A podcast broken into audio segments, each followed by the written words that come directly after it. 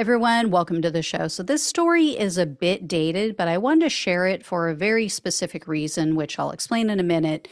But here's the deal on election day in 2020, a 37 year old man named Eduardo Acosta and some of his friends, they were on this little island off of Florida.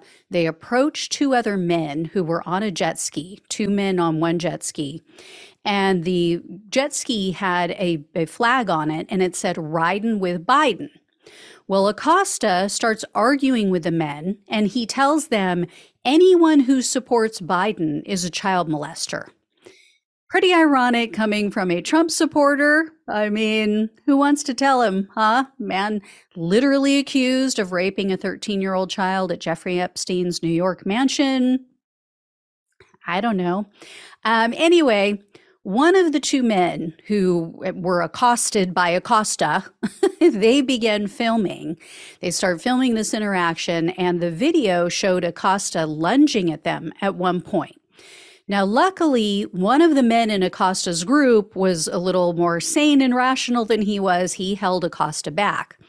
However, Acosta came back later with a gun. So he starts shooting at the two men on the jet ski. They jump on the jet ski. They were on the beach when he starts shooting, I think. Uh, they jump on the jet ski and they take off. And Acosta starts chasing them. Reports say that the two men fell in the water, and uh, this was as bullets are flying over their heads. And then Acosta caught up with them while they were in the water. So Acosta briefly held them at gunpoint and he told them, quote, don't come back to this island. I'm going to kill you. So Acosta was arrested and he was charged with two counts of premeditated attempted murder with a weapon, two counts of aggravated assault with a weapon, and robbery with a weapon. Acosta's trial started in October of 2022, and the Miami Herald did a deep dive into the difficulty they had in locating an impartial jury. They shared a bunch of different stories about various jurors who were excused because they were either too pro Trump or to anti Trump. And some jurors were very honest about it. Some just said, I can't be impartial. I loathe everything he stands for. Others said, Oh, I just think that he's the greatest thing since, you know, Christ. I mean, basically. Eventually, though, they were able to pull together a panel of jurors, an impartial panel of jurors. It, they had six jurors on this this trial for some reason.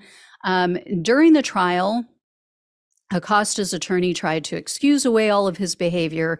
He claimed that Acosta accidentally discharged the gun.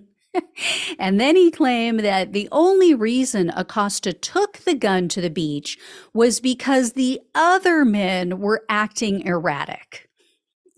Well, when the decision was finally handed off to the jury, they deliberated for only two hours. That's how clear cut this was. And they returned a guilty verdict on all counts. So Acosta was facing between 20 years to life. Now, unfortunately, I can't, for some reason, locate any information about his sentencing, but he was taken into custody immediately after the verdict was handed down, and he was sentenced in December of 2022.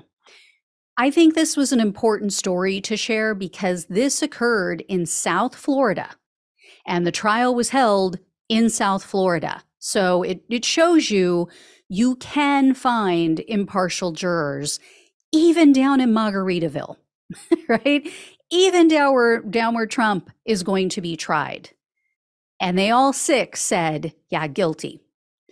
So I hope this gives you some hope for his trial down there. I get it that the judge is another factor that is not good, but she is not going to be making the decision. She will be making the sentencing decision, but she will not be making the decision as to his guilt or innocence.